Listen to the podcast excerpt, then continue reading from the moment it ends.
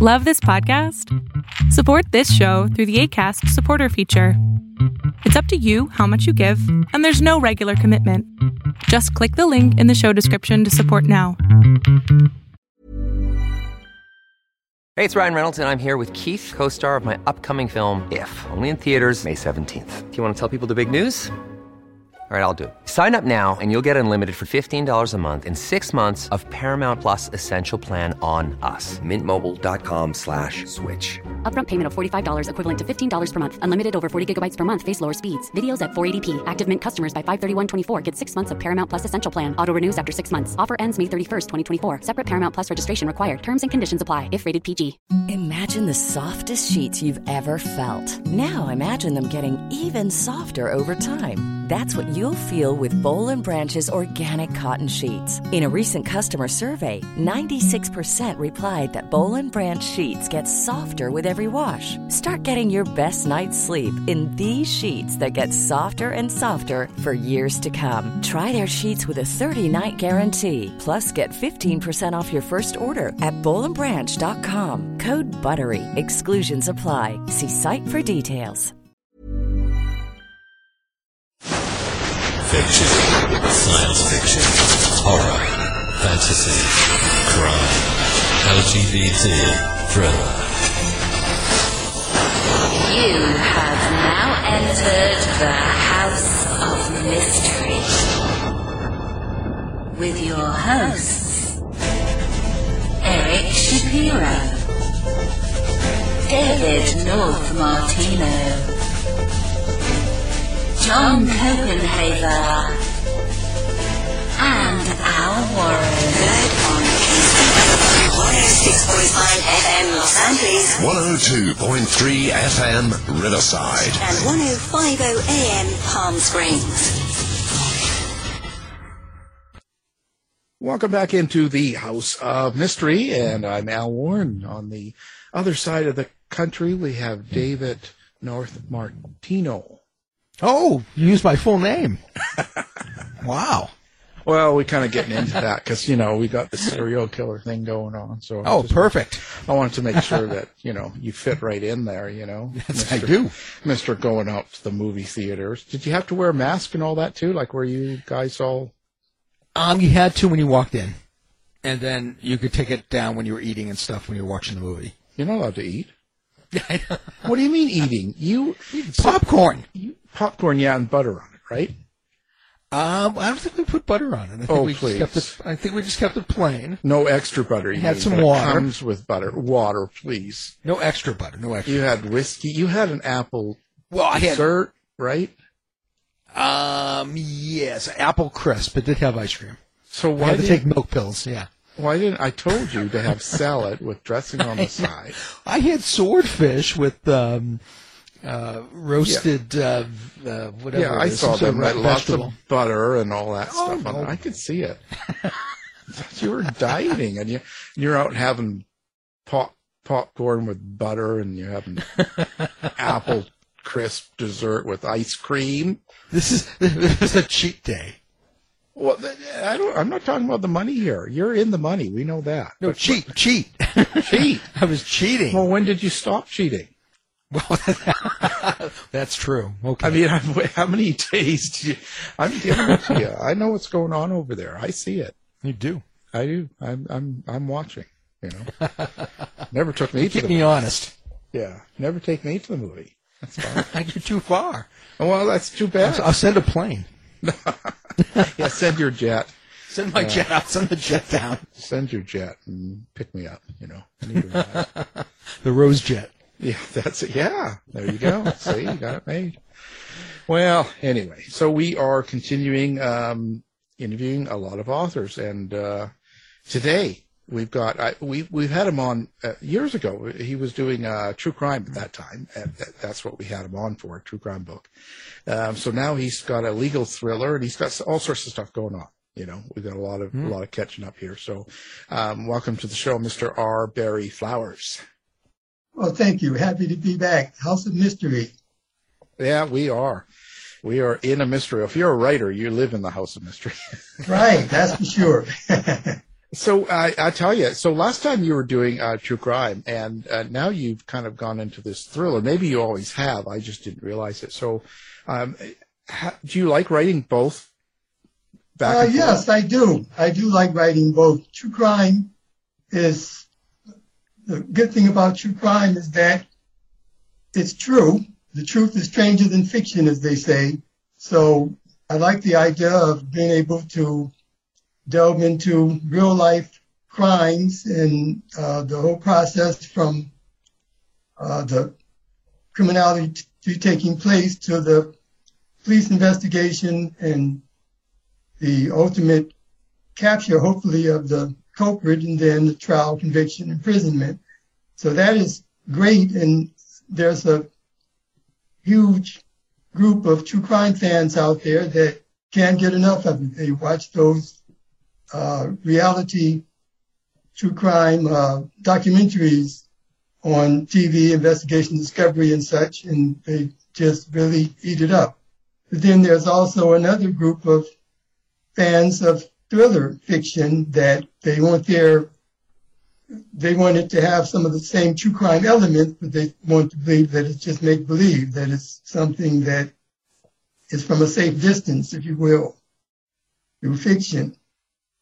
And so I tend to rotate back and forth between the two, and it's been interesting. Keeps me on my feet. Oh, I bet. I guess there's a certain amount of freedom doing a legal thriller or a crime fiction as compared to true crime, because true crime you have to go out and find out what people are doing and how they did it, and you're just kind of reporting on it, whereas this legal thriller, you're kind of creating all the crimes. So it's your way of committing crimes without doing it. Right, without getting caught or having to deal with the ultimate price. Yeah. How do you put this together? So your new book, Exposed Evidence, and this is a Jessica Frost legal thriller. So yes. Let's talk about this. So how did you create Jessica Frost? Like, who is she? Well, Jessica Frost is a criminal defense attorney. I started with this concept of a co-ed being caught red-handed holding a murder weapon literally, over a dead body, and how I might broaden that into a taut legal thriller with the various twists and turns before we really get to the basic question, is she or is she not guilty of murder? And so that's the whole essence of this story. And Jessica Frost is the attorney that's hired by this co-ed, Stephanie Dozier, who's accused of murdering her roommate, college roommate, stabbing her to death, and is caught holding a murder weapon when the police arrive. So all signs point toward guilt, and then it's up to Jessica Frost to disprove this and suggest that all may not be what it seems. Or it may be. That'll be the... Yeah, $1 million question. So, how did you create Jessica Frost, like her character, and do you kind of take someone that you see in television, or do you people you know? Like, how is it that you kind of make her tick, like, and make her characteristics, and what kind of person she is, and how she talks and acts? Is that all completely just out of you, or is it different people you know? I'd say that Jessica Frost is a combination of both fiction, just the creative juices flowing, and attorneys that I've spoken to over the years for true crime research that have impressed me in their commitment to the task of either defense attorneys or prosecution. And so, you know, using some of that, keeping those people in mind over the years, have helped me to create this character that's a straight and narrow attorney that's also willing to take risk to achieve the end game that she seeks, which in this case is trying to prove that her client is innocent a first-degree murder. So that's how I created Jessica Frost, and I think that she's a very intriguing character and that readers will gravitate around her as she pursues her job, which is to defend her client. I was wondering, can you hear Jessica in your head when you're writing her? How do you create her voice? That's a great question. Yes, actually, I can't hear her in my head when I'm creating the character dialogue and such. I think it just comes natural. Over the years, I've been writing for a long time now, approaching 40 years. So I've been writing fiction and nonfiction for a very long time, and so it just sort of comes natural at this point for each book, especially fiction. And so I think she just came to me the moment the character was created. Then I could hear her even as I moved through the process of writing the book. Over 40 years, you must hear a lot of voices now. Yes. How do you know who's real? Right. You know, do you walk down the road and people think, well, who's he talking to? Yes, I have to try to keep a proper perspective so that I can separate all that from real life, whether it's fiction or nonfiction. Try not to take it too seriously. Have fun doing it, and try to keep the characters real as possible, but also step away from the whole process of writing whenever I'm able to just enjoy regular life. But what do you like writing better? Is it fiction or nonfiction? Fiction, definitely. For nonfiction, I've written, in addition to true crime, I've written a lot of criminology books. And while they both have their place in society, you have to follow certain guidelines for accuracy and for research and validation. Whereas for fiction, you can get the creative juices flowing, imagination working for you, and you can just use some of the things you know in life. In my case, I'm able to use my criminology background and true crime to enhance the credibility of the characters and the plot in my novels. So it's a win-win for me in that respect. And it allows me to stretch the boundaries somewhat, you could say, for fiction that you can't do with nonfiction. Whether it's true crime or criminology, you got to be on the mark of something that is not just credible but real. Whereas for mystery and thriller fiction, it can seem real, but it still is fictional. But the trick is to be able to write great thrillers that still seems real, as opposed to thrillers that have little credibility to a reader as being something that could really happen. It's interesting, but I've written some true crime myself. When you write it, a lot of times, well, for me anyway, I should say, when I write it, I find that when I'm covering a story, I kind of try to make a point with it, and what happened in the case. So do you do the same, and do you do that with your fiction as well? Are you trying to get a certain point across? Like if I read Exposed Evidence, at the end of it, other than the surface story of what happens to the character and what Jessica Frost does to get her person off and what goes on, is there also an underlying subject or point you're trying to get across to the reader?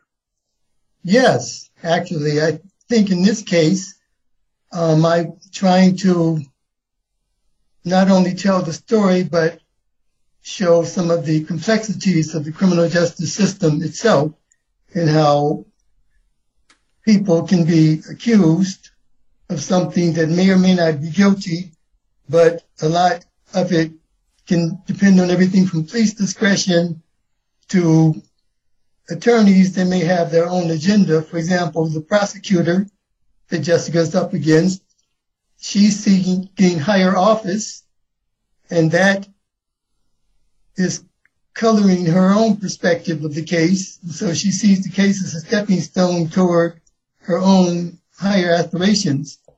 And as a result, she may not see things as clearly as she should because she's so determined to get a conviction. And then also a side plot to the story, but still instrumental, is that the victim was part of a group of co-eds who were seducing married college professors and then blackmailing them afterward to keep it a secret. So that's another twist in the plot that could have a bearing on the final outcome. But it also, in this case, I was hoping to show that even if something may be apparent just to the naked eye, there may be underlying factors that has to be delved into before you reach a final conclusion. I also noticed that you write under a pseudonym of Devin Vaughn Archer, and that is for, it looks like more mainstream romance, young adult novels and stuff.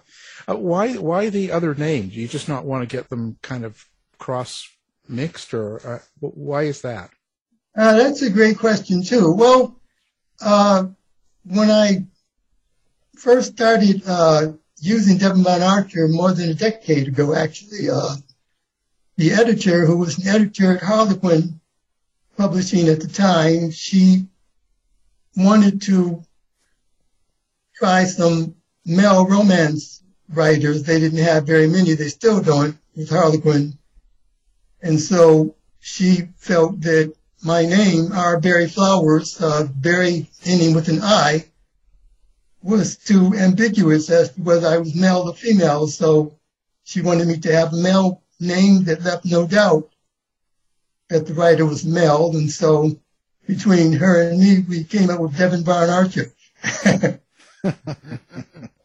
Well, there you go. Yeah, Flowers isn't exactly doesn't sound, yeah, or Barry Flowers. Yeah, it's unusual. That's an unusual name even to write killer books, you know, and crime. That is true, yes. But fortunately, once they actually read the books themselves, then that takes center stage beyond my own name. And then, of course, I've also been on some TV documentaries, like on Investigation Discovery and Biography Channel. And so I've gotten to talk about some different true crimes and serial killers and the like. That has identified me as a true crime writer and a person that's an expert on criminality and serial killers in particular. Yeah, that's pretty interesting. Did you what made you get into it? That's the way I should go. What made you start doing this like 40 years ago? Well, I graduated from. If you thought the only way to get a more defined jawline with natural-looking results was through surgery, think again. Juvederm Volux XC is a non-surgical injectable gel filler that improves moderate to severe loss of jawline definition and can help you achieve natural-looking results with little downtime. Even better, this improved definition lasts up to 1 year with optimal treatment. No maintenance required. Improve jawline definition for a smooth, sculpted look with Juvederm Volux XC. For important safety information and to find a licensed specialist, visit Juvederm.com. That's Juvederm.com. Not for people with severe allergic reactions, allergies to lidocaine, or the proteins used in Juvederm. Common side effects include injection site redness, swelling, pain, tenderness, firmness, lumps, bumps, bruising, discoloration, or itching. There's a risk of unintentional injection into a blood vessel, which can cause vision abnormalities, blindness, stroke, temporary scabs, or scarring. Talk to a licensed specialist to find out if it's right for you. Hey, it's Ryan Reynolds, and I'm here with Keith, co-star of my upcoming film, If, only in theaters May 17th. Do you want to tell people the big news? All right, I'll do it. Sign up now and you'll get unlimited for $15 a month and 6 months of Paramount Plus Essential Plan on us. MintMobile.com/switch. Upfront payment of $45 equivalent to $15 per month. Unlimited over 40 gigabytes per month. Face lower speeds. Videos at 480p. Active Mint customers by 5/31/24 get 6 months of Paramount Plus Essential Plan. Auto renews after 6 months. Offer ends May 31st, 2024. Separate Paramount Plus registration required. Terms and conditions apply if rated PG. Hiring for your small business? If you're not looking for professionals on LinkedIn, you're looking in the wrong place. That's like looking for your car keys in a fish tank. LinkedIn helps you hire professionals you can't find anywhere else, even those who aren't actively searching for a new job but might be open to the perfect role. In a given month, over 70% of LinkedIn users don't even visit other leading job sites. So start looking in the right place. With LinkedIn, you can hire professionals like a professional. Post your free job on linkedin.com/people today. Hey there, it's Michelle Norris. I'm host of a podcast called Your Mama's Kitchen. When I travel, I'm usually looking for a way to find a taste of home when I'm not at home. And one of the things I love to do when I am at home is entertain. And Airbnb allows me to do that. When I was in California recently, I rented a house that had a great kitchen. And when we were sitting around the table, we're all thinking, we're in someone else's house. Someone could be in all of our homes as well. If you have a home, but you're not always at home, you have an Airbnb. Your home might be worth more than you think. Find out how much at airbnb.com/host. From Michigan State University with a master's and bachelor's in criminal justice, and I had my thesis published, my very first book, and having always had the writer within me, that was seemed like a natural follow-up to graduating with degrees in criminal justice to start writing books in criminal justice and true crime as a result of that. So I started off writing criminology books for a number of years, and then that evolved into true crime. And then from that, I moved into mystery and thriller fiction. And have been doing them all ever since. Well, it's been a long time, too. How long does it take you to write a book? I'd say about 4 months. For a novel, maybe more like 6 to 7 months for a criminology book or true crime. What kind of process do you have? Are you the type of guy that can sit down and write 8 hours a day and every day? Or can you say, well, I've got this amount of time, I will write? Can you just sit down and turn it on and write, or do you have to be in a particular mood? Well, I pretty much write every single day of the year, about 6 to 8 hours every day. And I have a routine. I just get up around 6 o'clock, and by 7 I'm at my computer, and I do that on a daily basis. If I when I'm not writing at all, if I, I'm caught up and I have a little time apart from the writing, I can easily move away from it and do other things without feeling the hankering to jump back into the fire, so to speak. But when I am working on something, I'm solely devoted to that and will stick it out from beginning to end. When I noticed some of you get series of books too, like Murder in Hawaii's Mysteries and a 5-book bundle and stuff. When you do a series, and even this Jessica Frost legal thriller, this is a character that you'll reuse. How is it that you keep track of everything, and do you outline these stories ahead of time? Yes, I do actually, so that you have some sense of direction. I like to map it out as to what, like in this case, Jessica Frost will be doing next, what's the next big case after this. And then similarly with other series, I try to have it all outlined either in my head or on paper so that I have a good sense of where I'm going with it. Like I have a series, in fact, with Harlequin Intrigue that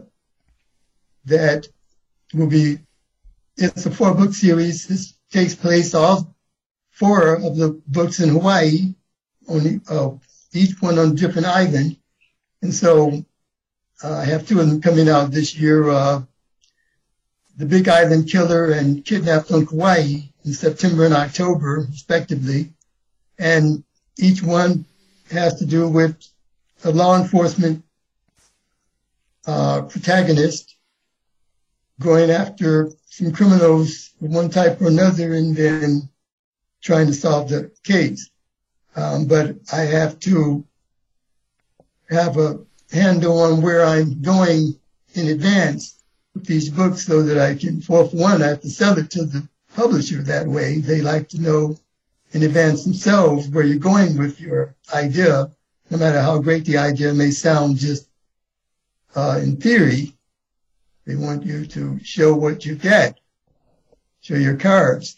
And so, which I like to do anyway because I want to know where I'm going as well, then plot my strategy in advance so it will all flow smoothly from that point on. Well, I was wondering, you know, you although you outline, I was wondering, are you in complete control of your characters, or have you ever had a character kind of refuse to go along with that outline, with that plot, and maybe do something that surprised you?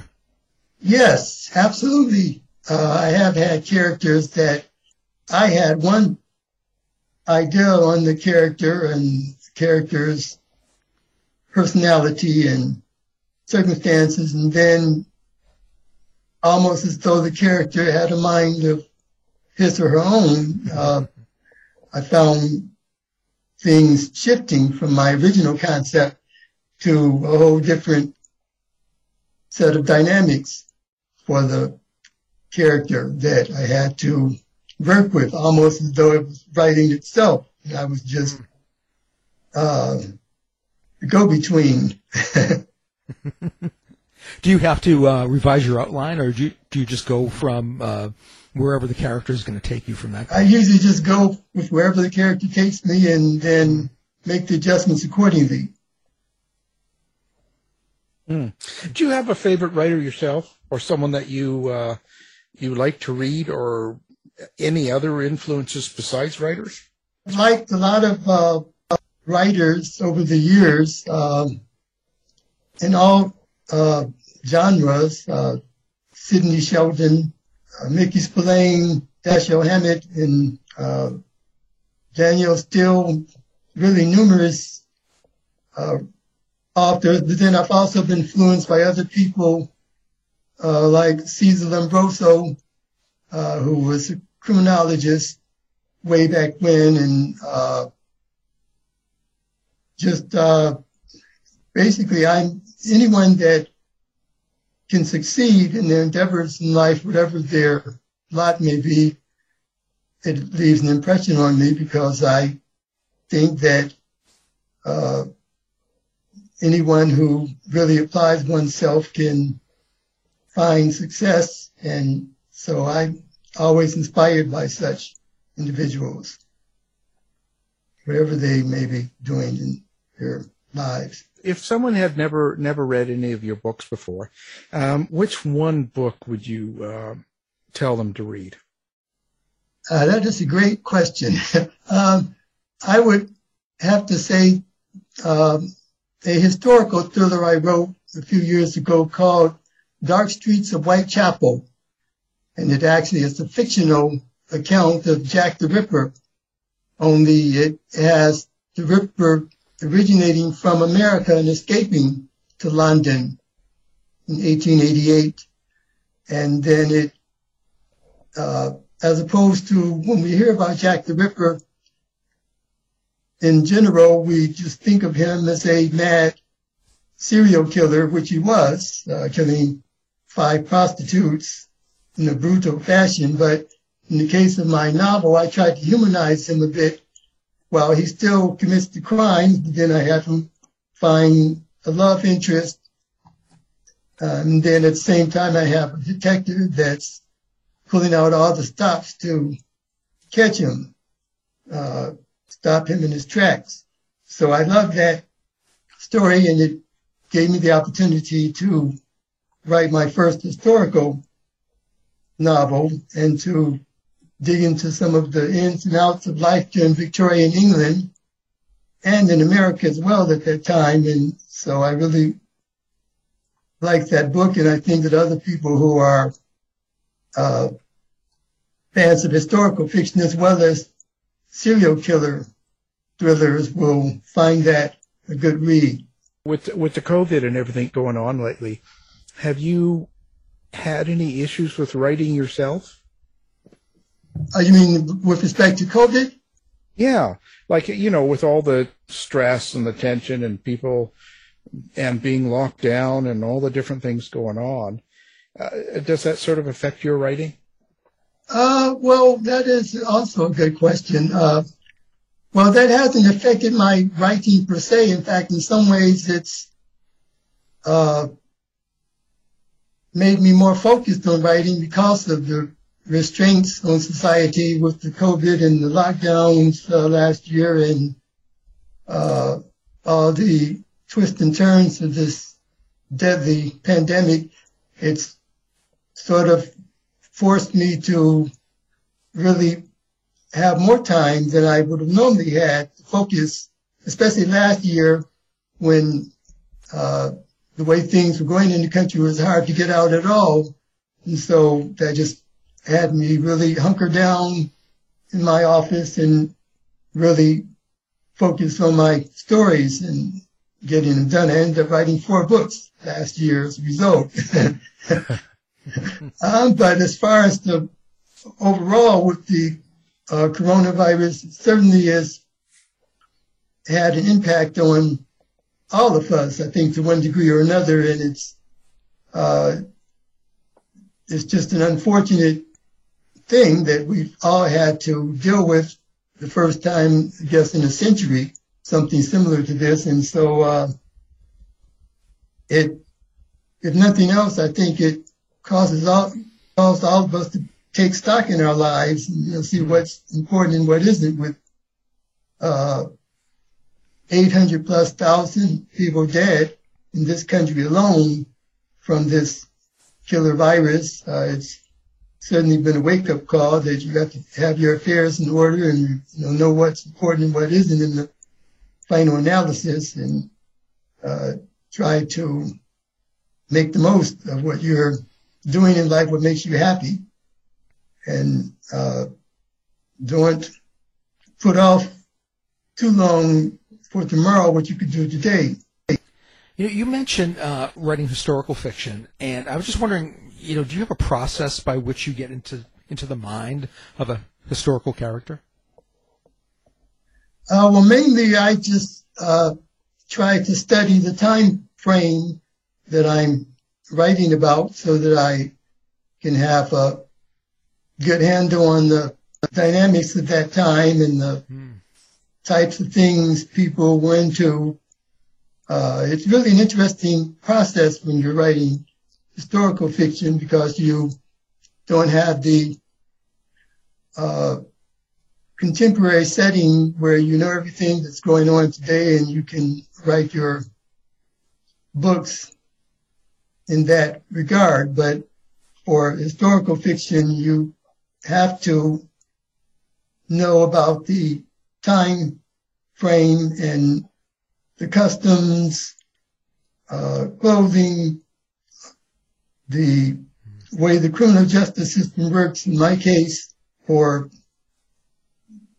Dark Streets of Whitechapel. And so and the types of, you know, weapons people may have used there, the bad guys and the good guys. So you have to be more committed to understanding surroundings so that you can make your story credible. And that includes dialogue. It's important.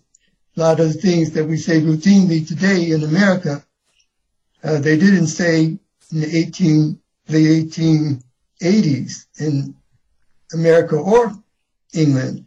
So if it's going to be a credible book, especially for those people who are historians that are reading it, you have to make sure you've done your homework so that you can have a storyline that fits with the time frame that you're writing about. Wow. Now, so what do you got coming up next? Like, what can we expect from Barry in the next little while? Well, I have two crime thrillers coming from Harlequin Intrigue. The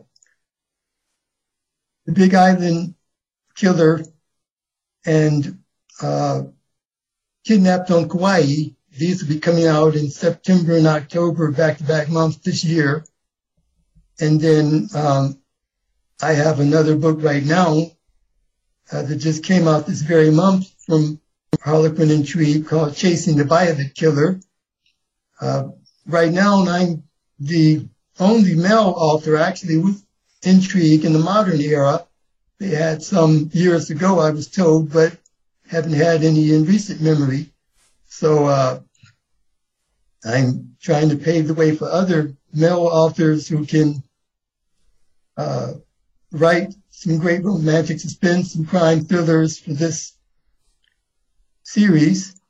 But this, I think, is a great book for me that I hope that readers will take a look at. This one involves a Secret Service agent who witnesses her uncle being murdered during a video chat. And so this draws her back to her small hometown in Oregon for his funeral. And then at the same time, she gets involved with trying to help solve the case.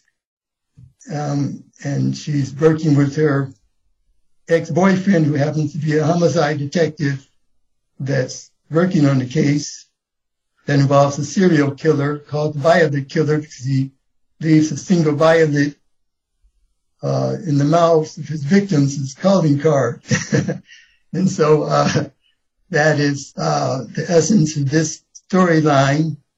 And I think that people that are interested in serial killer fiction will find Chasing the Violet Killer a great read.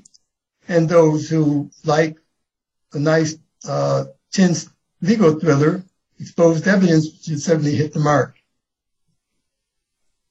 Well, that's it for, you know, Dave will like that. He's into that tense and stuff, you know. So do you have a website now people can come find you on, or how do you like to? Yes, absolutely. Okay. www.rbarryflowers.com. And then I'm also on Facebook and Twitter and even Wikipedia as well. You type up my name, you'll see my page there. Get some other information on some of my books over the years and TV appearances. Yeah. Yeah, quite a few. We will have all that up on our website as well, so that people can find you if they don't remember, or if they're listening, they can just do one click and off to find you. So great. That sounds good. Yeah, so now the book to buy is called Exposed Evidence, and it's a Jessica Frost legal thriller. And our guest is the author, R. Barry Flowers. Thank you for being on the show. My pleasure. It was great to be here again, and I look forward to coming back again in the future as well. Thanks, Barry. Tired of wasting time trying to decide what to watch on your streaming service? Go to our website and look for the Martino Movie Reviews. To find out more about our show, guests, or to listen to past shows from our archive, please go to www.houseofmysteryradio.com. Show's over for now. Was it as good for you as it was for me? Well, good night. This has been a production of Something Weird Media. I'll be back. You've been listening to the House of Mystery radio show. To find out more about our guests, hosts, or shows, go to www.houseofmystery.com. Show's over for now. Was it as good for you as it was for me? Well, good night. This has been a production of Something Weird Media. I'll be back.